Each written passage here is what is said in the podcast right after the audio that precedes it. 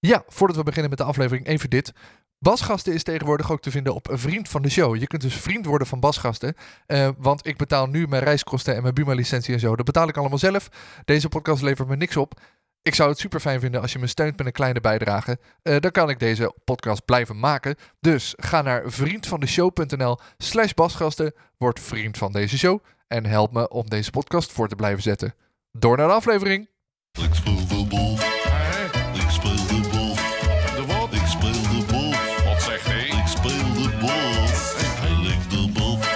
Wat,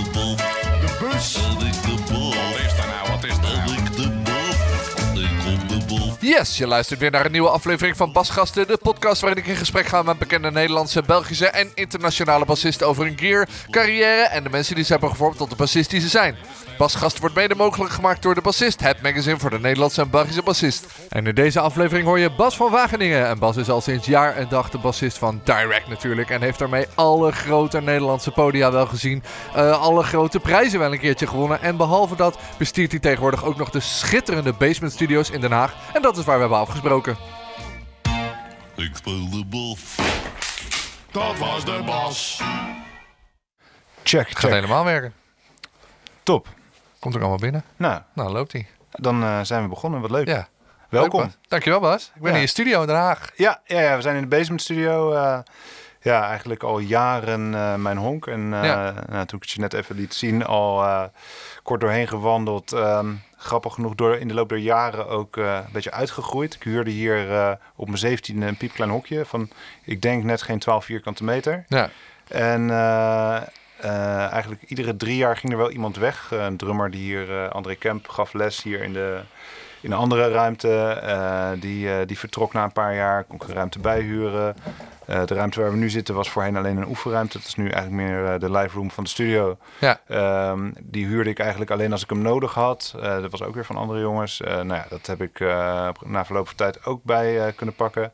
En na tien jaar vertrok het managementkantoor wat hier boven zat. In de, we zitten in de kelder en hierboven zat AT Producties.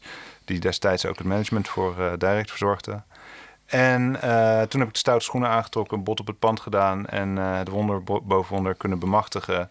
En zodoende nogmaals toen eh, de studio een keer kunnen uitbouwen. Dus Ja. ja, het is eigenlijk een soort langzaam... ja, ik, ik zit er alweer twintig jaar, wat, wat dan het klinkt dan helemaal in mijn hoofd zo bizar. Ehm, en dan is het ook nog zo dat twee jaar terug, ah, nou ja, korter geleden, eigenlijk vlak voor corona, had ik, eh, begon het opeens helemaal te kriebelen bij mij van ik zit nog steeds in mijn jeugdhonk en Ja. wat, eh, eh, dat, dat ging tegenstaan. Dus ik heb het eigenlijk vorig jaar gestript en allemaal opnieuw, opnieuw gedaan en even wat strakker gemaakt. Eindelijk mijn control room echt akoestisch laten ontwerpen, dat soort dingen. En nou, hopelijk kan ik hier nog heel wat jaar uh, het is wel tof. Het is waanzinnig mooie dingen doen. Ja, nou, dankjewel. En eh, behalve dat het, het, het- die ruimte, het- je kan zo in zo'n studio, kom je binnen en dan praat je met iemand en denk je, oh die ruimte klinkt ook goed. ja, dat, Zo dat is, fijn, hij klinkt fijn zeg maar om te Ja, spelen. dit is echt wel, zeg maar, het is een, eh, de, de live room waarin we zitten is een, eh, is een veredelde booth. Dus het is, eh, het is ik doe hier live tracking met bandjes, maar dan is, dat zal dan eerder met een echt vuig punkbandje zijn. Of Ja. als het allemaal wat, wat rauwer mag. Ehm, en voor overdubs is het sowieso te gek. Maar als ik echt een band in een ruimte wil vangen, zeg maar, dit is vooral fijn en gecontroleerd. ja, En, precies. eh, band in een ruimte, dan eh, ja, soms heb je dan gewoon net wat meer plafondhoogte Ja. nodig en wat Iets meer reflectie uit de en- ruimte zeg ja, maar. Ja, ja. en dit is eh, vrij, vrij dood. En dat is inderdaad voor spraak en vocalen en overdubs en dat zo. is echt ideaal. Ja. Vaak heel fijn. En behalve dat staan er ook vrij veel spullen. Met name versterkers en, en basgitaren. Ja, en dan is het nog opgeruimd ook eh, redelijk. Maar, Maar eh, het- ik ja. zie veel eh, dingen waar een beetje lak van af is, oftewel veel oude spullen. Ja. Ben jij een sukker voor oude dingen of is dat toeval? geworden. eh, ook wel praktisch toegepast. Eh, ehm, moet wel. Ik, ik zat grappig genoeg. ik wist dat jij natuurlijk ging komen en ik heb een paar van je eerdere episodes geluisterd. Vond ik heel leuk om naar te luisteren. En ehm, ging ik ze toen op een gegeven moment begon ik na te denken van heb ik ooit een bas nieuw in de winkel gekocht? En dat zijn er twee geweest die ik allebei niet meer heb. Terwijl ik heel zelden eh, eh, iets wegdoe. Ja, Ehm, en eh, dus stiekem wel, denk ik. En ja, op de een of andere manier een instrument met, zeg maar met, ehm, ik heb sowieso veel meer binding met instrumenten dan met versterkers en dergelijke. Dus Ja. versterker is voor mij ook een belangrijk element zo- zonder meer.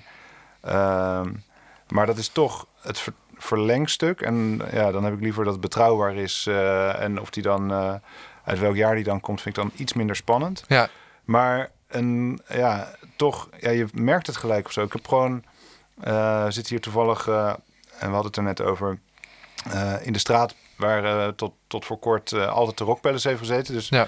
er waren op eh, een steenworp afstand eh, nieuwe bassen, glimmende nieuwe bassen eh, beschikbaar. En vaak genoeg iets van de muur gepakt. Maar het heeft vaak, ja, het voelt dan niet. Nee, het Dat toch dat niet niet zo uit. ingespeelde gevoel waar mensen het vaak over hebben. Ja, ingespeeld of gewoon eh, überhaupt. eh, ik weet niet, Fenders hebt op een gegeven moment die eh, ja, andere lak in de nek. Ja. En het is allemaal gewoon Maar toch een staat soort er, van. staat wel een relatief nieuwe Jaguar non-reverse. Ja, die is niet van mij. Ah, kijk. Dus het ene nieuwe Ja, nee, apparaat nee, dat dat, staat, eh, is die eh, voor jou. Dat is een van Spike's demobasjes. Ah, ja. Klopt, ja, nee, dat, daar kan ik, ja, dat, dat heb ik dan ook niet Nee. gauw mee. Schrijf het maar wel voor, op iemand anders. Ja, ja, ja, ja, dat En- kon ik. En er staat ook vrij...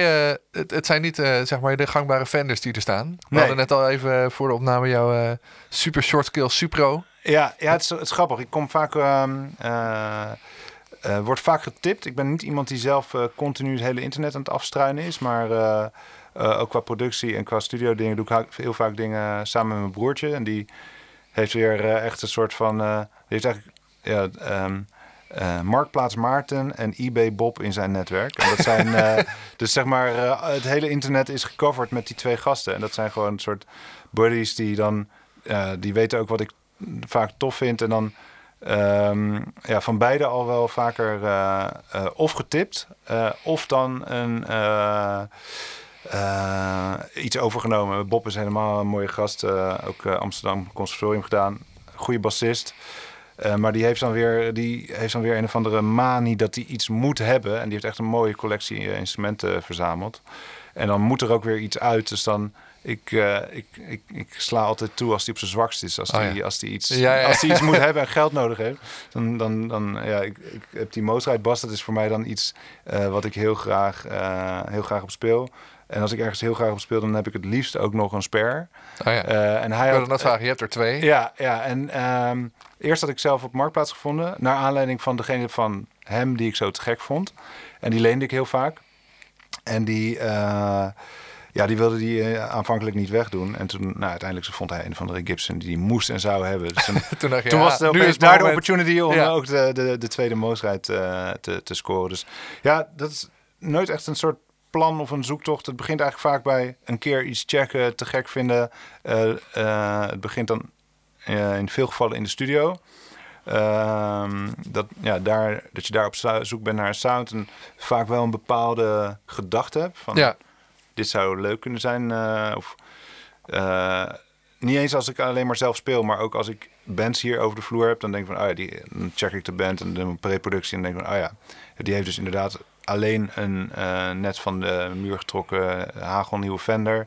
Misschien leuk als die voor dit liedje ook eens een keer toch een Hufner bas met een plektrum checkt of zo. Weet je wel? Van, dat zijn van die handreikingen die je dan kan doen. En daar is eigenlijk, ik ben nooit, ik heb altijd een beetje de eerste vijf of tien jaar van dat ik speelde, heb ik altijd een beetje aflopen gegeven op, eh, op, eh, op een niet gewoon op sportieve manier, maar, maar meer van dat verzamelen, daar zag ik al niet zoveel in van. Ja, dan moet je museum beginnen. Als je wil spelen, moet je gewoon iets tofs hebben. En dan Ja. maak, het jezelf, maak het je eigen. En dan, eh, ja, dat, is- dan zit je een aantal jaar later nu en dan is dat, ben je toch zelf ook een beetje gaan verzamelen. Maar bijna altijd vanuit die toegepaste Ja. gedachte van, eh, ja, gewoon een, een, juist op zoek naar flavors die anders zijn. Want Ja.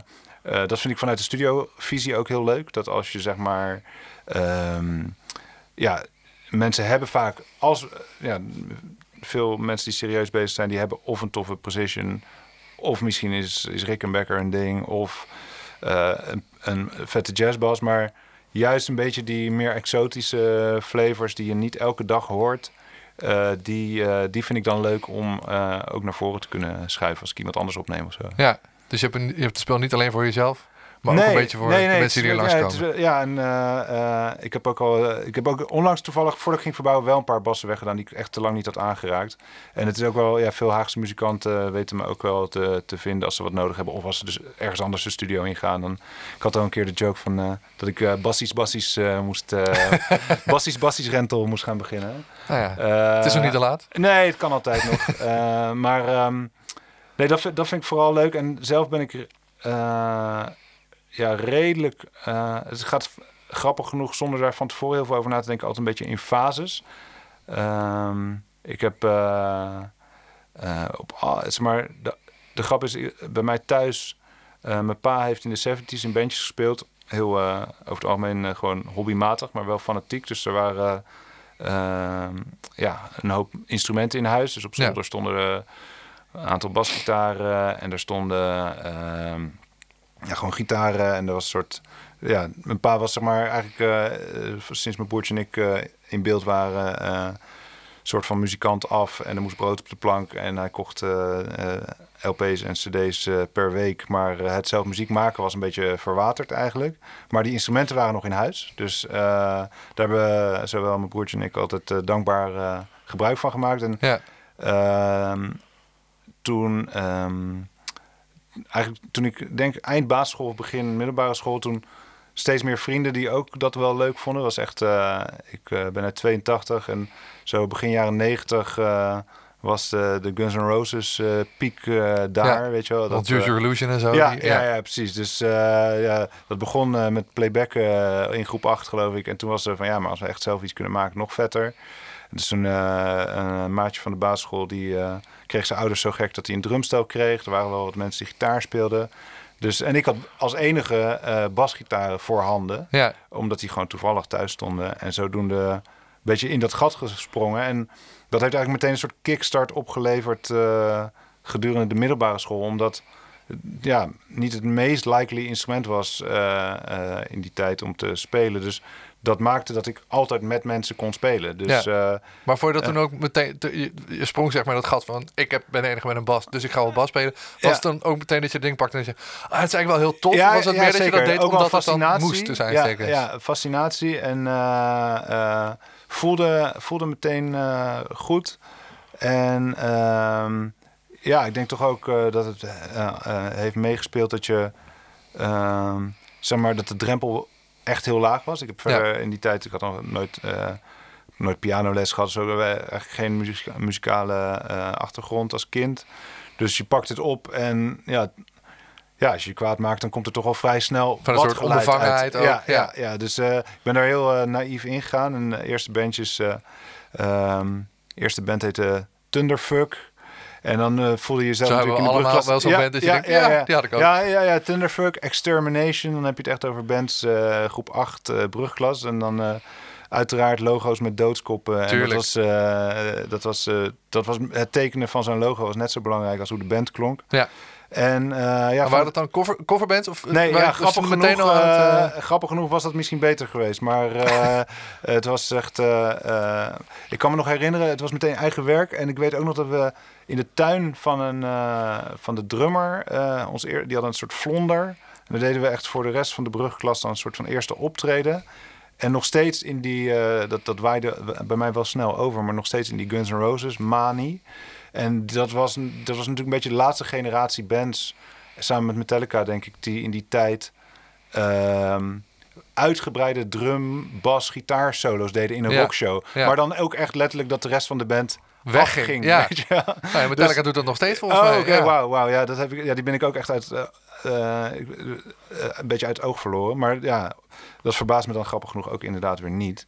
Maar dat, dat, echt, dat deden wij dus ook. Oh, ja. Eh, of de meisjes uit de brugklas dat nou leuk vonden of niet. Er werd gewoon tien minuten gedrumd. En er werd gewoon eh, getapt op een bas. Net En, eh, want 10 minuten drummer kan nog wel een soort van spektakel ja, ja, nee, maar bassolo, als je, als je net drie noten kan spelen, is natuurlijk om te huilen. Maar ja, ik had een bassballs van mijn pa, Electro Harmonix, Oh, ja. de, de, het oude pedaal. Ja, dat maakt gewoon teringherrie en dat, Ja. dat eh, was, was kicken. En, stoer eh, bekijken en dan... eh, ja, ja. dus ja, van het een kwam het ander. Maar dat is wel, ja, dat, is wel snel. ehm, ik had wel de smaak heel snel te pakken daar. Ja. En, en ik zat op de Dalton in Den Haag. En eh, die school bood heel veel ruimte, eh, sowieso voor muziek. Mhm. Eh, Hoort een beetje bij Dalton onderwijs, hè? Dat daar, dat daar soort ja, van ja, dat was ruimte zo, op een gegeven moment was zelfontwikkeling op welk gebied je dan ook. Zeker, zeker. Je mag ja, heel in het kort zonder daarover uit te wijden van je bent gewoon pak een beetje drie uur per dag ben je zelf verantwoordelijk voor waar je je tijd aan besteedt. Dus Ja. je, hebt, eh, je hebt dan niet een vak, maar je moet gewoon een aantal taken eh, volbrengen. En of je dat nou allemaal op één dag doet of over de week verspreidt, maakt niet uit. Je mag ook door de, door de school wandelen. En zodoende kon ik dus ook naar het muziek, muzieklokaal wandelen. En daar konden we ook altijd na, na school nog wel terecht. Eh, en zoals gezegd, als bassist. eh, ik had in ieder geval iedere dag van de week op de middelbare school wel een clubje om mee te spelen. Omdat Ja. Ja, eh drummers zat, eh gitaristen zat en eh, een, een schaarste. Dus zodoende eh belandde ik niet veel later in, een, in een... Ik vond ook heel veel leuk. Ik was ook, ook muzikaal nog heel erg aan het ontwikkelen. Dus vanuit die Guns Roses, Metallica vibes... in, in, in een eerste metalbandje beland. En dan met andere boys waar ik het ook goed mee kon vinden... gewoon op zolder hip-hop maken en dan... Dat soort dingen checken. En via Dus gewoon puur omdat het schaars was in je omgeving, heb je al die Ja, stijlen, zeg maar, ja, een beetje en, eh, opge- ja, ook eh, altijd wel eh, op school. ja, zeg maar, ehm, iedereen die niet van gabber hield, had automatisch een soort van klik. Dus of je Ja. dan naar hip-hop luisterde of naar metal, maakt niet zoveel uit. Je was in ieder geval geen gabber of zo. Een beetje dat was de middelbare schoolvibe. Ja, En ja, in die, is maar, ik merkte wel van ook, wil hier echt mee aan de, aan de bak. En ik heb me ja, echt letterlijk, te, ik ben in grote lijnen autodidact. Ik heb alleen eh, bij eh Steeds Zuiderwijk's eh, Music Station eh, van Mark van Galen, eh, die zelf geen bassist is, maar een gitarist.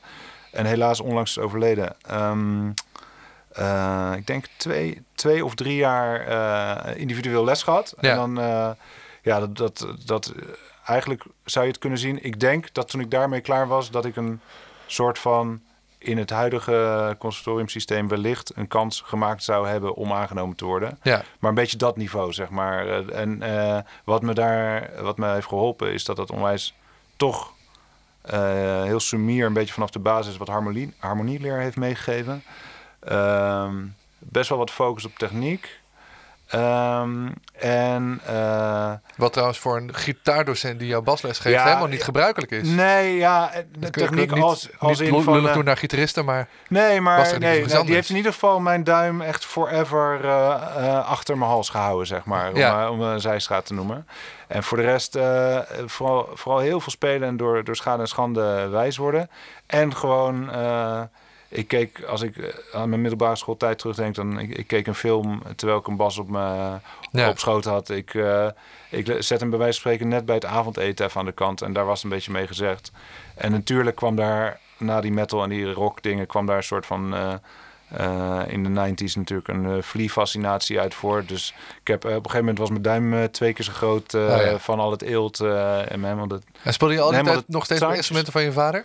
Nee, dat is wel een grappig verhaal. Ehm, de tandjes geslept, wilde ik zeggen, om dat nog Oh ja. even af te maken. Ja, Eh, ook maar dan ook met die, met die techniek waar ik altijd eh, pijn in mijn nek van krijg. Van, die, eh, Ja, ja, gewoon ook een soort van zelfbedacht en afgekeken. En, maar niet dat, dat hele, ja, dat, niet dat vliegen met een bas op je knieën. Want Nee, dat kon ik niet, zeg maar. Maar ik had hem juist onder mijn kin, echt, Oh ja. in die tijd.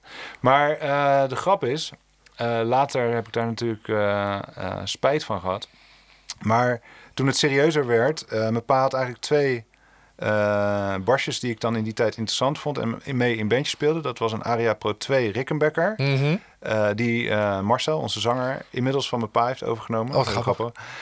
Dus die is nog in de family, zeg maar. Maar de andere was een Hufner 182 eh, in een hele mooie uitvoering met Sky Ja. bekleed. En, Dat zijn die, zeg maar, de solid basjes die, Ja, als je door je, door je wimperharen kijkt, een beetje op een jazzbad lijken, zeg maar. ja, of eh, eigenlijk nog meer op een Fender Strat, gitaar. Gewoon, ja. Daar lijkt ze nog het meest op. Eh, en eh Balthasar bijvoorbeeld. Ja, is, eh, Simon Kassier speelt ja, op de dingen, die, ja. dat soundje.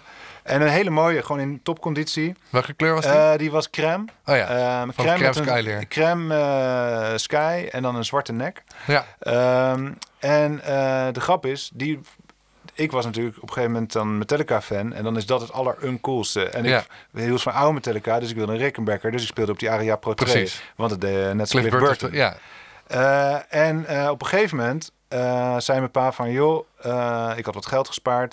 Die zei van, als je wil, mag je best die eh Hufner verkopen, want die gebruik je niet. En dan koop je daar je eerste eigen bas eh, voor. Dus ik heb nog, eh, toen Rock Palace nog aan de andere kant van de straat zat... Ja? eh, dat is, eh, nou, dat is ruim 20 jaar geleden, denk ik. Ehm, en dat, dit verhaal is trouwens eh, begin middelbare school. Dus dat is inmiddels eh, bijna eh, is 25 jaar geleden, ja, zeg maar. Ruim, maar het maakt ook niet zoveel uit. Ehm, die, ik heb die Sky leren eh Hufner. Hufner ingeruild tegen een eh Ibanez Sound Gear eh vijfsnaar. Er zijn nu mensen, waaronder ene Jan Teerstra, die waarschijnlijk Ja, dat zijn maar- telefoon aan het raam gooit. Ja, nee, nee, Dat maar hoort? Ja, dat zijn van die dingen. Maar dat was ook weer, ehm, eh, het zat vrij diep, denk ik. Het was ook weer Metallica gerelateerd. Want Jason Newsted speelde op eh vijfsnarige eh Ibanez bassen in die Ah, begintijd. Ja, Eh, toen hij net bij, de, bij Metallica kwam. En eh, ik had helemaal niet dat type, want ik had waarschijnlijk een of ander instapmodel, eh, wist ik veel. Eh, ik had in ieder geval een vijfsnarige bas en ik ging met een paar bands metal spelen. Ik ging met andere dingen hip-hop spelen. Dat was een beetje die tijd op de middelbare school. Dus past ik die dacht- bas wel heel goed in. Ja, ja, ja, ja, zeker. Ja. Dus enerzijds is het gewoon techniek en zestiende en de andere is het groove. Dus, Ja. eh, eh, en dan is die vijfsnaar was toen even heel cool. Eh, en vanuit dat, zeg maar, dat is wel echt het hebben van die eigen bas. Daar is het allemaal wel wat serieuzer geworden. Ja, Ehm, nou ja, dan via, via de Peppers kom je in de Sly. En via Sly kom je bij James Brown. En dan ga je... ja, ik heb klinkt een hele gezonde muzikale ontwikkeling. ja, dat gaat. De grap is, ehm, ehm, al mijn vrienden, die, zeg maar, op een gegeven moment ga je natuurlijk een beetje puberen. En dan eh, is, het, eh, is muziek natuurlijk een middel om je af te zetten tegen je ouders. Ja. Maar hoe, hoe extremer eh, ik metal ging draaien, hoe geïnteresseerder mijn pa werd. Want mijn pa is een oude progrocker. Oh, dus ja. die vond het allemaal kicken. Die komt en uit een jazz gegeven- en Rush en ja, dat soort ja, dingen. ja. dat, dat werk inderdaad. En, maar ja, dat, dat, dat, dat kon dus niet gek genoeg. En die Nee. kon ik ook niet afschrikken met, met grunt vocalen en weet ik wat.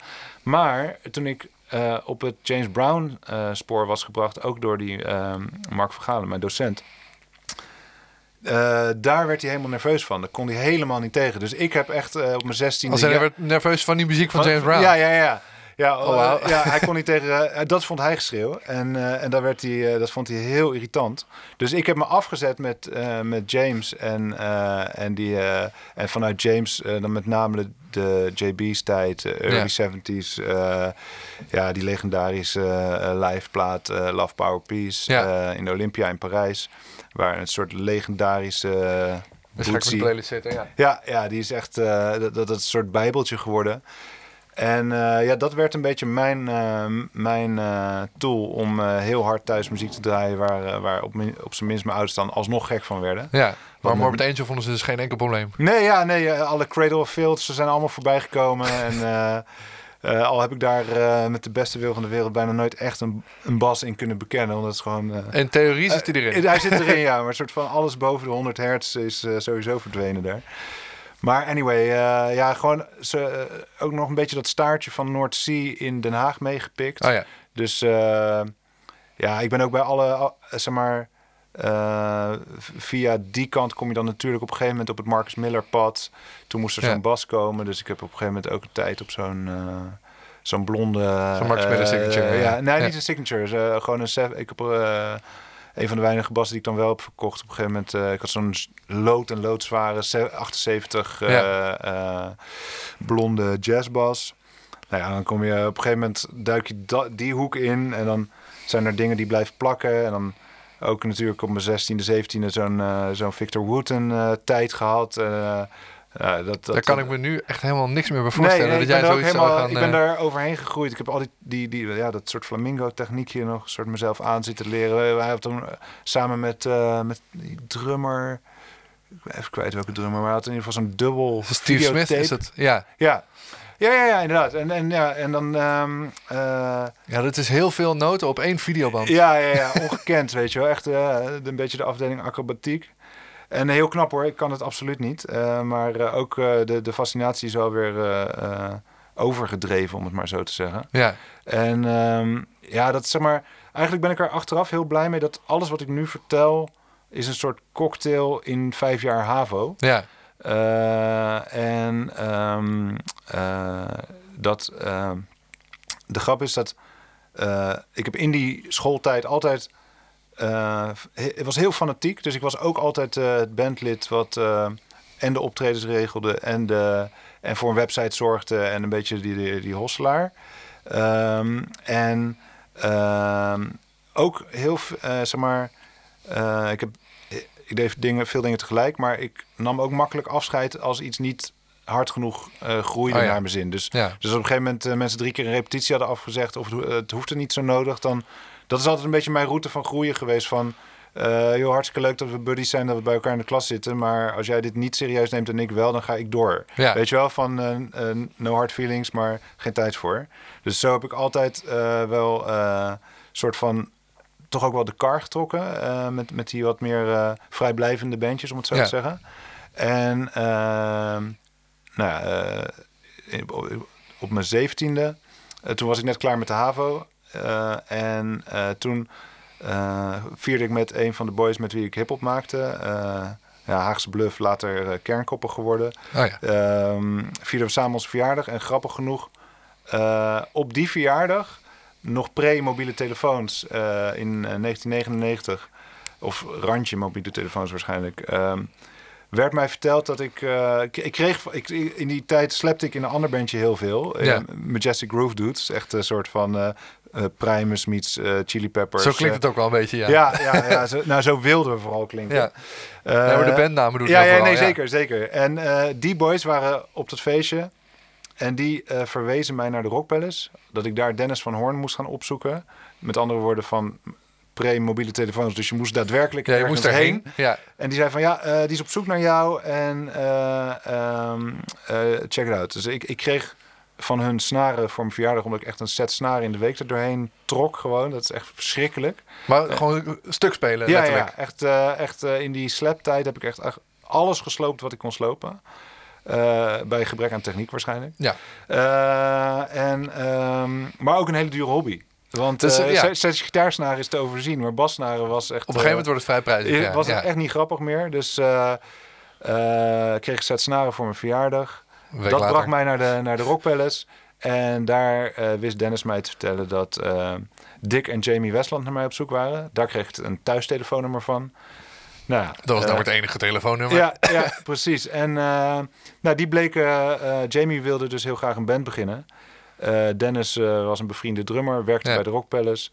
En eh, daar begon het... Dus eigenlijk vlak na die middelbare school eh, ehm, eh, begon het eh, daar het verhaal eigenlijk. Ja. En toen Maar je had dus een soort van reputatie opgebouwd zonder dat je het zelf door had, blijkbaar. Nou ja, eh, ook wel, want Spike kende mij dan grappig genoeg ook weer van, van dat Majestic Groove Dudes bandje. En ehm, ehm, eh, ja, eh, Jamie wilde, was op mijn spoor gekomen omdat we wel, we, we wisten van elkaars bestaan. Omdat er destijds in de Paap op maandagavond een, een jam sessie was. Waar we qua leeftijd op, officieel nog niet eens naar binnen mochten. Maar door die Dennis van Hoorn, die daar Ja. de sessieleider was, eh, werden we wel naar binnen gesneakt. En dan gingen we gewoon maandagavond daar eh, voor het eerst een beetje in de kroeg jammen. Ik was toen een jaar of 16, 17, Jamie 15. Die werd daar eh, eh, naartoe meegenomen door zijn pa. En daar hadden we wel eens een klik gehad. En, maar eh, verder, eh, verder ja, andere scholen, eh, niet, niet, Ja. niet hetzelfde clubje, zeg maar. Ehm, dus zodoende wilden ze mij hebben. En eh, Tim was een collega van Dennis, die werkte, Tim, toenmalige zanger, Ja. die werkte bij de Rock Palace. Eh, en Spike had in diezelfde paap ooit een keer een, ehm, eh, of ook in die tijd een eh, bandjesavond van school gehad. Ja. Dus diezelfde Dennis had Spike zien spelen. Dus die is een soort matchmaker geweest op een gekke manier. Want Jamie wilde een band eh, beginnen, maar had niet een middelbare school met de mogelijkheden en de, en de leeftijdsgenoten met ehm, dezelfde ambities. Ehm, dus ja, die zochten hul- hulp bij Dennis. En de grap is, ehm, er zijn nooit audities geweest of andere zangers gecheckt, andere. Het was gewoon één keer repeteren en daar, eh, daar begon het. En Was het, weet je nog of, je, of het dan meteen zo'n gevoel was van... Holy crap, dit, dit werkt. Ja, zeker. Ehm, ik had, we zouden daar wel beginnen met drie covers. Dus ik had me, en die, zo- die weet ik zelfs nog. Dat was eh, Dolphins Cry van Live. Dat was op dat moment een hit. Ja, Dat was Around the World van de Chili Peppers. Dat was een- toen ook een grote hit. ja Eh, voor jou ook een fijne Ja, uitdaging. ja, ja, zeker. Dat begint meteen met een lekker intro. Eh, en, eh, en even denken. Oh ja, ehm, eh, Two Princes van Spin Doctors. Oh ja. Zeg maar het wat meer eh, s- standaard eh, coverband repertoire. Zeg maar. maar de grap is dat eh, ik had me echt tot mijn tanden gewapend. Ik had er een week lang opgesloten en ik had al die dingen helemaal, eh, helemaal down. En ehm, Tim, die twee jaar ouder is dan ik, dus vier jaar ouder dan Jamie en Spike. Die was 19, de rest 15. Ik zat er precies tussenin. En die had zoiets van, joh, ik ga wel even kijken, maar met die jochies, dat wordt vast niks. Dus Oh ja. eh, die, die stond er een beetje boven. En die eh, had die covers niet voorbereid. Dus, ehm, eh, en wij, eh, wij konden gewoon aftikken en spelen. En dat vond ik al vet, want ik, merk, ik wist dat Jamie gewoon een super getalenteerde drummer was. De beste drummer waar ik mee, ooit mee gespeeld had op dat moment. En, ehm, en dat ging heel lekker en heel, heel soepel. Maar de grap was dat om, om dat een beetje te pareren, ehm, kwam Tim in die tijd met van... Ja, ik heb, maar ik heb onlangs een paar liedjes geschreven en eh, eh, zullen we dat checken? Dus die eerste repetitie die eigenlijk bedacht was als van een- om elkaar te leren kennen, doen we een paar Ja. covers. Die ontaarde in van, ik heb een liedje geschreven en eh, dit zijn de akkoorden en check it out. Me wat leuks, ja. Ja, en daar zat, er was een ballad eh, die volgens mij nooit op een plaat is gekomen. En dat was Just The Way I Do, wat eh, een jaar later onze eerste single werd. Ja. Eh, en dat stonden we dus na drie uur eerste repetitie in Musicon in Den Haag, stonden we dat te spelen. En Dick, Jamie Zepa, die, die, omdat Jamie nog heel jong was, daar in die tijd ook al... eigenlijk, sowieso bracht hij Jamie naar Den Haag om te kunnen repeteren. En die was overal bij. Ook een soort van onze... Mensen denken vaak onze manager, maar... Ja, Hij was er gewoon. ja, ge- geen zakelijke relatie, maar wel ons altijd gereden. En een soort van, eh, ja, noem het, uh, geef een naam, maar geestelijk vader. Ja. En eh, nog steeds eh, bijna geen gig gemist. Eh, dus die komt eh, Jamie oppikken daar en, eh, en even luisteren het laatste tien minuten. En, en, die, en we spelen die, die twee liedjes. Dus die had echt zoiets van, huh? hoe bedoel je eigen liedjes? Van, eh, nou, dat waren dus liedjes van Tim die we, Ja. die we een beetje op gevoel eh, aftikten. En eh, ja, dat, dat, dat waren een aantal factoren. Dat ging heel lekker, dus gewoon puur inhoudelijk. Dat, dat, dat motiveerde. Eh, Dick was echt een, eh een onwijze motivator en een, eh, ja, bijna een soort van... Ja, die faciliteerde het ook het een en ander. Want die had zoiets van, ja, als je de beste voetballer wil worden, moet je veel trainen. Als je Ja. een goede muzikant wil worden, moet je veel repeteren. Nou, ik wist niet beter dan in alle bandjes daarvoor... dan eh, eh, eh, tientjes bij elkaar lappen. En dan Ja. weer voor vijf tientjes die oefenruimte in. En eh, dat was toch iedere keer, eh, moest dat geld ergens vandaan komen. Dus, Ja. dus mijn ervaring was in die tijd, repeteren kan zoveel als dat we de oefenruimte kunnen betalen. En eh, Dick heeft ons in het begin heel erg geholpen door te zeggen van... joh, eh, ik, pak, eh, ik, ik fix een vaste oefenruimte. Die huurde gewoon een, eh, hier in de stad in Den Haag eh, eh, een, ehm, eh, een kelder eh, onder de Florentia. Een legendarische ijszaak hier eh, in Den Haag.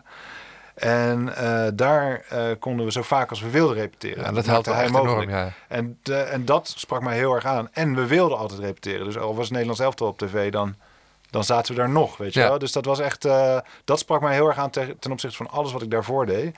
Dus dat maakte dat ik ook eh, binnen twee maanden, denk ik, tegen alles, al mijn lopende projecten en bandjes van die tijd heb gezegd van, eh, sorry, maar eh, Ik heb nog maar één ik ga prioriteit. nu, ik Ja. ga nu op deze prioriteit. Ehm, dat heeft heel erg meegespeeld. En, en ook het feit dat, zeg maar, ehm, ik niet het gevoel had, nou dat, dat komt daardoor, maar ik had dus niet het gevoel dat ik in mijn eentje aan de kar aan het trekken was. Ja. En dat vond ik dus heel, heel prettig. Dat gaat op energie natuurlijk ook. Ja, En dan kun je zeker. Dat motiveerde op- heel erg. En eh, nou ja, van het een kwam het ander. eh, die oefenruimtesessies ontaarden in een... eh, nou, we zitten nu hier in mijn studio. Dat is een soort van... Dit is weer voortgevloeid uit de zolderstudio die, wij, die, we, die ik thuis had. Een soort van door het enthousiasme voor muziek van mij en mijn broertje...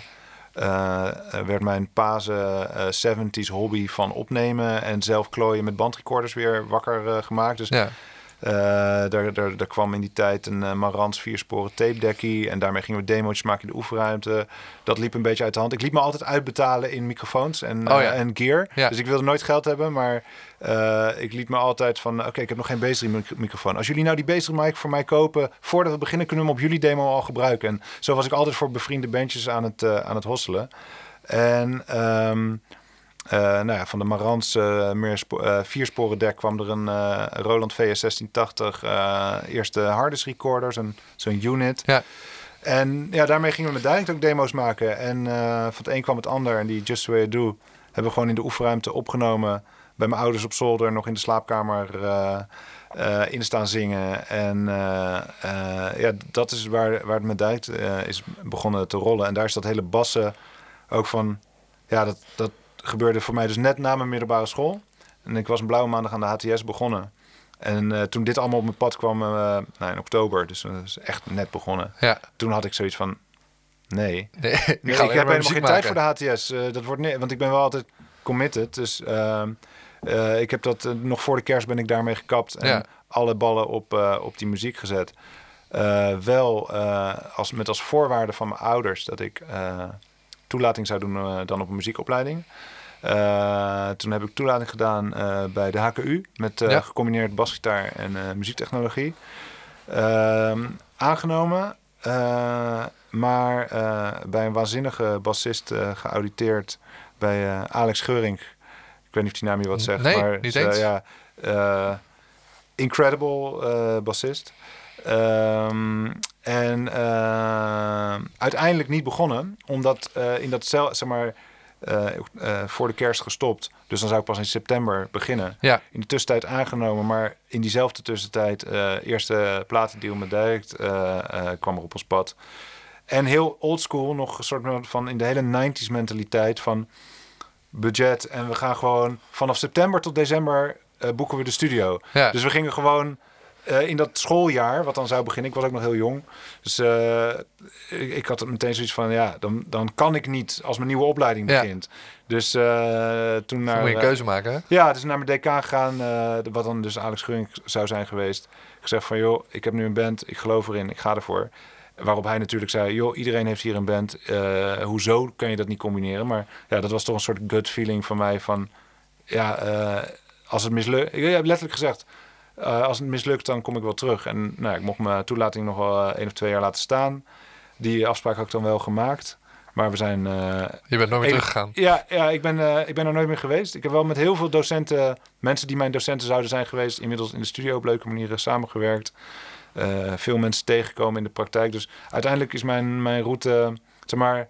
Je bent die eh, mensen wel tegengekomen, maar niet per se daar op dat moment, eigenlijk. Nou ja, meer van inderdaad. Ik had een stukje vooropleiding gedaan, maar ja, uh, Tjeerd van Zanen zou daar een, uh, zou daar uh, een, een voor mij compositie geven. Ja, dat is een Nou, hele leuke docent songwriting. Ja, ja, ja. ja, dus die, die, nou ja, daar meerdere vanuit de engineering kant dan weer projecten meegedaan in de, Ja. in de studio en zodoende kom je dan mensen tegen. Is de wereld heel klein en heb ik de luxe gehad om heel veel te leren. Enerzijds de speelkant, die is denk ik na een hele brede oriëntatiefase in die middelbare schooltijd, Ja. is die denk ik best wel narrow gegaan. Omdat ik uh, wel heel snel door had van wil je wat waard zijn als bassist, dan moet je ook heel functioneel zijn. En ja, met Direct hadden we ook wel hele duidelijke doelen. We hadden echt zoiets, wisten nog niet hoe, maar we wilden wel een grote band worden. Mm -hmm. Uh, en uh, ja, Tim, en, Tim schreef in die tijd veel liedjes. Spike en ik maakten samen ook vaak wel liedjes. In het begin kwam die hele funk en slapkant. We, we hebben stickers uit 1999. Dat staat op direct Funk Rock Den Haag. Echt? Dat was een soort van de tekentafelversie ja, ja, van, ja. van, van wat wij zouden gaan worden. Ja. Uh, en, maar Spike was en ook een mooie schizofreen, net zo schizofreen als ik wat dat betreft qua muzieksmaken en, en invloeden. Want die was in die tijd Blink 182 en punkbandjes fan. Ja. Maar is Kon je ook opgegroeid... een beetje aan hem zien in die tijd natuurlijk. Zeker, maar, maar had toen ook al een mega Beatles love. Die is echt met 60s uh, opgevoed en, en uh, kon op zijn akoestische gitaar al, al die Beatles liedjes al heel, heel, jong spelen. En dat zit ook heel erg in zijn muzikale DNA. Dus grappig genoeg, ja, door niet als een keuze, uh, maar ook door de ontwikkeling onderweg. Ja appte die funk een beetje uit het profiel, zeg maar. En werden het ook gewoon met de tijdsgeest, weet je wel. We, we tapten ook een beetje uit dat punkrock vaartje, uh, vaartje in het begin. En uh, ja, dan, dan beland je in de studio en dan, uh, dan hebben die slap demo's het allemaal niet gehaald. En Ja. dan wordt het op een gegeven moment wordt het de plaat. En dat, dat ontwikkelt zich zo. Uh, meer dan dat dat een soort concept is. En we gaan er nu mee kappen of zo. Maar ja, dus dat... dat bassen is vrij, dat, dat heb ik meer in dienst van de band gesteld heel snel. Ja. Dus daar heb ik me wat meer narrow uh, ontwikkeld. Terwijl grappig genoeg die uh, studio en die productiekant die mij ook altijd heeft getrokken. Ja, daar ben ik gewoon altijd een spons geweest. Omdat um, de band mij in de luxe positie heeft gebracht met allemaal gave producers, engineers en verschillende studio's Ja. te kunnen werken van jongs af aan. Dus eh, eh, in, in binnen- en buitenland. eh, Dus dan slurp je eigenlijk alles op wat je Ja, ziet. Ik, ja, oh, dan in van, deze oh studio ja, gebeurt dit. is- ja. en, en dat vind ik dus ook heel tof. En ik denk dat, zeg maar, als ik nu kijk naar het gemiddelde level van, een, van iemand die van het conservatorium komt of Amsterdam, Rotterdam heeft gedaan, dan ja, de 9 van 10 bassisten laten mij ongetwijfeld echt op techniek en spelen, virtuositeit, alle hoeken van de kamer zien. Eh, wat ik ook, eh, wat, zeg maar, daar heeft afgelopen 20 jaar mijn hele ambitie ook niet echt gelegen, zeg maar. Om- zeg maar af en toe baal ik nu dat ik er niet. Ik had nog wel vijf jaar extra er zoveel in willen investeren als Ja. ik in die eerste vijf jaar heb gedaan. Maar ik ben ook die manusje van alles in de band die met nog 80 dingen bezig is. ja. Maar was en- dat ook een van de luisteraars? Waarom zie ik er zo een keer op? Ja. Iemand, weet je, de meeste mensen die kennen jou waarschijnlijk als Bas van Direct. Ja, en, of misschien Bas van de Basement Studio. ja, Maar de meeste mensen die denken van... Er was zelfs iemand die vroeg, wat doet hij nou eigenlijk nog meer? ja. Eh, Vind je dat vervelend als mensen dat, zo- zo'n soort vraag stellen? Nee, helemaal niet. Nee, nee, nee. Ik ben, eh, kijk, ik, ik, alles eh, ehm, centreert zich voor mij eh, rondom de band. Dat, Ja. is, eh, dat is mijn bestaan. Daar, eh, daar leef ik van. Eh, en eh, ik heb eh, voor mij, ik hou ervan om in het algemeen dingen voor mezelf heel simpel te maken. Dus ja, ik besteed mijn tijd het liefst aan de dingen die ik het allerleukst vind. Dus Ja. dan, als je die omdraait, dan moet die band waar je zoveel tijd in stopt ook het allerleukste zijn. Nou ja, eh, dat klinkt simpeler dan het is, want er zijn ook tijden dat dat niet vanzelfsprekend is. Eh, in de loop der jaren natuurlijk ook wel eens afscheid genomen van een bandlid, meerdere keren. Eh, en dan zoek je ook naar manieren om te zorgen van het leuk houden, leuke dingen doen, dingen doen waar je blij van wordt. Ehm, dus dat is dan wel een rode draad, er altijd in geïnvesteerd. Eh, en dan eigenlijk alles ernaast. En dat, dat betekent dan in het mm, grootste deel betekent dat eh, de studio en eh, bands produceren. Dat is een beetje eb en vloed. Dus in tijden dat het wat rustiger is met de band, die, dan pak ik automatisch wat meer dingen hier in de studio op. Ja. Tot een, jaar of zes geleden belandde dat wel in een soort sneltrein.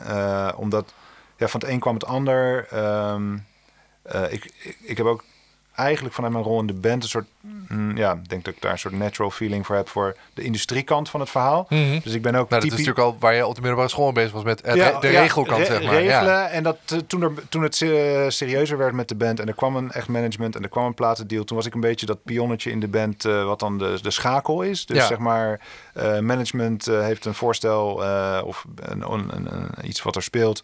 Ik werd gebeld, s'avonds gingen we repeteren, ik leg het voor aan de band, ik bel volgende dag weer Ja, management. jij vertaalt dan daar gewoon de ja, mensen taal. ja, en ja, ja. En, en dat heeft altijd een beetje, is altijd mijn rol geweest. Dus zodoende vrij jong ook wel eh, een hoop geleerd.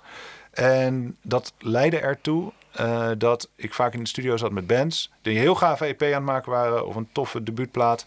En eh, dan of een hele domme recorddeal tekende, dat ik echt zoiets had van ja, maar het is, eh, het is 2010 en eh, waarom zou je in godsnaam zo'n oldschool deal tekenen? Of Ja. wat gaan ze voor je betekenen dan? Dus altijd heel veel waarom vragen gesteld bij dat soort dingen. En ook gemerkt van, oh ja, maar er zijn ook gewoon heel veel bands die, ondanks dat ze inmiddels met de komst van HBA, met de komst van, van het Cons, te gekke dingen maken.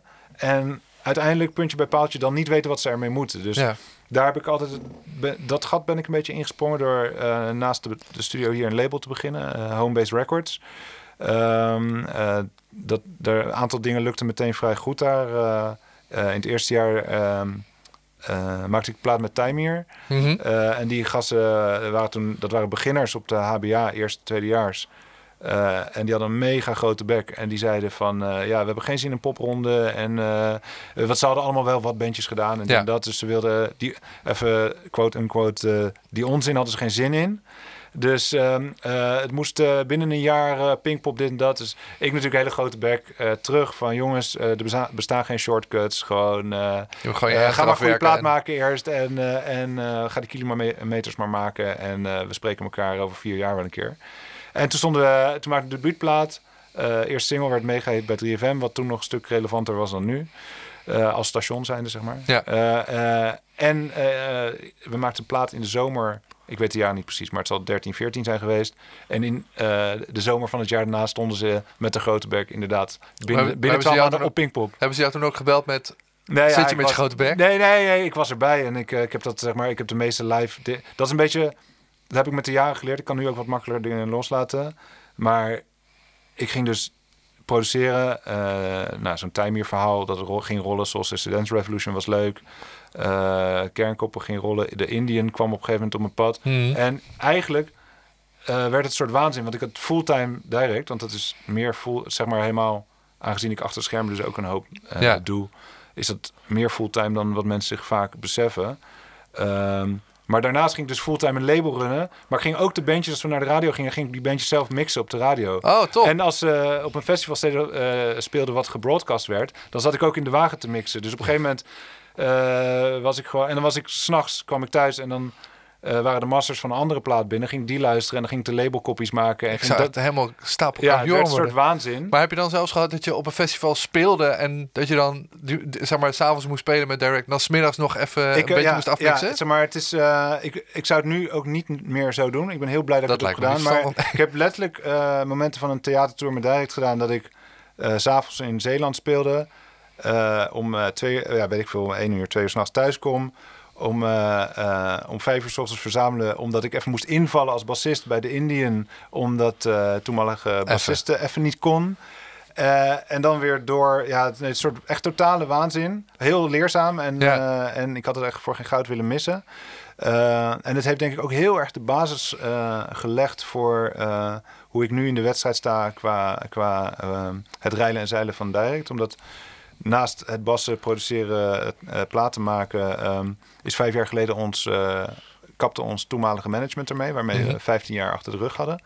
En toen heb ik ook eigenlijk voortvloeiend uit dat homebase verhaal en dat die business kant een beetje ont- eh, ontdekken, heb ik ehm, ehm, eh, ja, toch het, het, het management van de band meer naar me toe getrokken. Of een Ja. beetje in mijn schoot geworpen gekregen eigenlijk.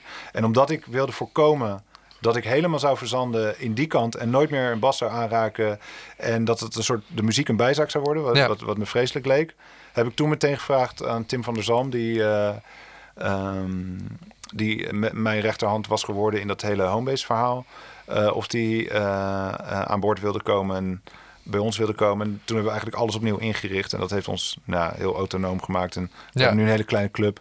Waardoor ik weer lekker muziek aan het maken ben. En Ik wil net zeggen, want op een gegeven moment dan nou, ben je zoveel aan het produceren. Op, in hoeverre voel je, misschien nu zelfs, voel je misschien meer een, iemand die in de muziek werkt en onder, onderdeel daarvan Nou- is in een band bas spelen? Of voel je echt een bassist die daarnaast ook nog producer is en, Eh, eh, enzovoort? Ja, ja nee, ik eh, heb dat echt door wat ik net zeg. Van, eh, het, het werd eh, veel en eh, zeg maar, het is, alles is uit enthousiasme geboren. Dus ik pak Ja. heel veel aan.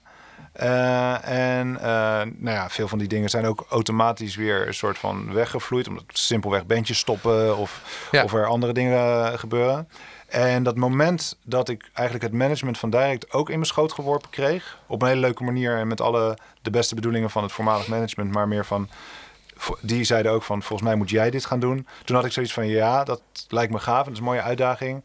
Maar daar heb ik dus meteen iemand bij gehaald om ervoor te zorgen ehm, dat ik mijn handen vrij zou houden om eh, daadwerkelijk gewoon letterlijk dan met muziek bezig te zijn. Ja. En dat, dat heeft natuurlijk even een tijd van inregelen nodig gehad. Denk de eerste twee jaar was mijn actieve betrokkenheid nog iets, iets intensiever dan nu. En nu ben ik in de gelukkige omstandigheid dat ik eigenlijk mezelf als eh, fulltime eh, muzikant beschouw. Wat ik al die Ja. jaren ook ben geweest. Ja. Maar zonder dat ik er heel veel balles bij heb. En nu kijk ik eerder naar de bandagenda. En ehm, ja, dat labelding vond ik heel vet. Maar dat heb ik ook een beetje laten gaan. Omdat ik zoiets heb van... Ik wil ook niet een overtollige schakel zijn. Dus ik, ik, als ik nu een toffe EP met een band maak... dan maak ik ze liever wegwijs in... hoe kun je dat tegenwoordig zelf doen. Ja. Eh, in plaats van dat ik daar nog als een labeltje tussen moet zitten. Ehm, dus, dus ja, het heeft zich eigenlijk allemaal heel organisch ge- gevormd. En dat maakt ook eh, dat ik de afgelopen jaren dan wel weer eh, ja, meer in het, eh, ja, gewoon in mijn eigen ontwikkeling heb als muzikant heb Ja. kunnen stoppen, zeg maar. Dus dat, eh, ja, dat, dat houdt elkaar eh, op een leuke manier ook wel weer in balans. Ja, ik wil heel even terug naar spullen, want ik kreeg Yes. daar ook nog een vraag over. Ja. Eh, we stonden net even in, eh, in zeg maar de chillroom, de chillruimte die je Ja. zo lang geleden hebt ingericht. Ja. Hangt een enorme lichtbak met het Ampeg logo, dat Ja. je bij letterlijk uit de container bij Rock Palace hebt Ja, die waren aan het verbouwen en daar gingen alle, alle grote lichtbakken, Fender, Fender weet ik wat allemaal hing. Alles ging weg. En toen dacht ik van, ja, sowieso vind ik het Ampeg logo een waanzinnig logo. Speel ik heel mijn leven al zo'n beetje Ampeg. Ja, En eh, ja, was ik die studio aan het verbouwen. Dus die heb ik net nog eh, uit de container kunnen vissen. Dus ik heb nu een, eh, een Ampeg logo van, eh, van vier... een lichtbak van vier meter Ja. hier aan de muur. Vier meter breed aan de muur ja als ik tegenover leuk, kijk, zie ik een fliptop. Ja, ja, en ja. een, eh, studio, en een, en eh, een onmisbaar. SVT Classic eh, Ja, mini, zo'n minisetje. Ja, zo'n mini-setje van eh, uit luiheid naar radiogigs. Ja. En toch een... Be zeg Ben maar- je altijd, altijd al een Ampeg de iemand geweest? is- Want iemand zei van ja, ik heb, ik heb die jongen op zoveel bas zien spelen. Want ik heb, als je jou googelt, dat doe ik natuurlijk, dan zie je eigenlijk geen enkele foto van jou waar je op, waar je op twee keer hetzelfde instrument speelt. Ja, dat, dat is wel een beetje waar, ja. Ja, en maar de mensen, ja, zo verschillend was het. Wel altijd op een Ampeg. Ja, de grap is, dat is, ehm, dat is wel eh, eh, een mooi verhaal. Eh, het, het klopt ongeveer. Ehm, ehm, in de studio sowieso die fliptop voor mij onmisbaar naast kleine, kleine gitaarversterkertjes. En voor de rest gebruik ik eigenlijk zelden bas-amps in de studio. Ja, Maar live heb ik mijn Ampeg eh, 8x10 al letterlijk 20 jaar bij me. Maar daar heeft jarenlang een, eh, een, gewoon zo'n 90s SVT Classic opgestaan. En eh, op, het, op het laatst noemde ik dat eh, de Ampeg van, eh, van, van 4 miljoen. Omdat ik zeg maar de, waarschijnlijk de aanschafprijs tien keer heb uitgegeven aan onderhoud Oh, en ja. kapotte want je buizen. had het over betrouwbaarheid. Ja, ja dus, en de grap is... ehm, op een gegeven moment werd ik daar echt knettergek van. Dan, zeg maar, ik heb zelfs Beatstad de eerste keer, dat was eh 45.000 man op het Malieveld. Toen speelde ik nog niet op In-Ear, eh, 2007 of zo. Heb ik zelfs op, eh, op een Amco-floortje staan spelen. Omdat precies weer op zo'n gig eh, die, die amp eh, eruit klapte. En for some reason was ik toen niet zo bij de hand om een spare bij me te hebben. Ehm, maar de grap is, ehm, die 8 keer 10 gaat nog steeds mee. En een jaar of drie inmiddels geleden, denk ik, was ik er zo ongelooflijk klaar mee. Eh, en had ik inmiddels wel een spare amp altijd bij me. Wat mijn allereerste serieuze amp ooit was. Een SWR eh, eh, 350. Oh ja. In ja. zo'n chrome. Ja, Eh, gekocht in, eh, in nog... dus eigenlijk nog een te mooi verhaal om niet te vertellen. Maar ik zal zo vertellen hoe ik aan die, aan die SWR kwam. Ja. Maar, ehm, hoor je trouwens bijna nooit meer SWR. nee, nee, daarom. Het, maar het was natuurlijk in mijn Marcus Miller Ja. fandom. wat Die, ik, ja, die had die Mobase of wat ja, dat ding. ja, die kon ik niet betalen, dus had ik die 350. Ja. Maar ehm, die had ik, ehm, omdat die Ampeg alsmaar kapot bleef gaan, had ik die bij me. Eh, en dit ding eh, is een eh eh, pre-buisje en een transistorbak en die Ja. ging nooit kapot. Een soort baksteen. De- ja, ja, dus eh, ehm, op een gegeven moment, eh, eh, ik weet dat ik op een gegeven moment een gig had waar ik een hele lekkere sound had. En, eh, en dat ik achteraf, eh, tenminste, ik wist wel van, hè, maar hoezo staat die SWR er ook, dit en dat? Dat was in de lijncheck op een festival, was dan eh, onze technici hadden, eh, kwamen erachter, dat ding doet het weer niet. Dus kwam het andere ding uit de kist. En ik loop gewoon op en ik kom mijn SWR tegen in plaats van mijn Ampeg. Ja. En toen had ik een soort van, hè? Gewoon die 8 keer 10 en dan een transistorbak. En inmiddels, nou ja, ik heb ze, had ze even eh, tevoorschijn gehaald. Eh, speel, speelde heel lang helemaal zonder pedalen.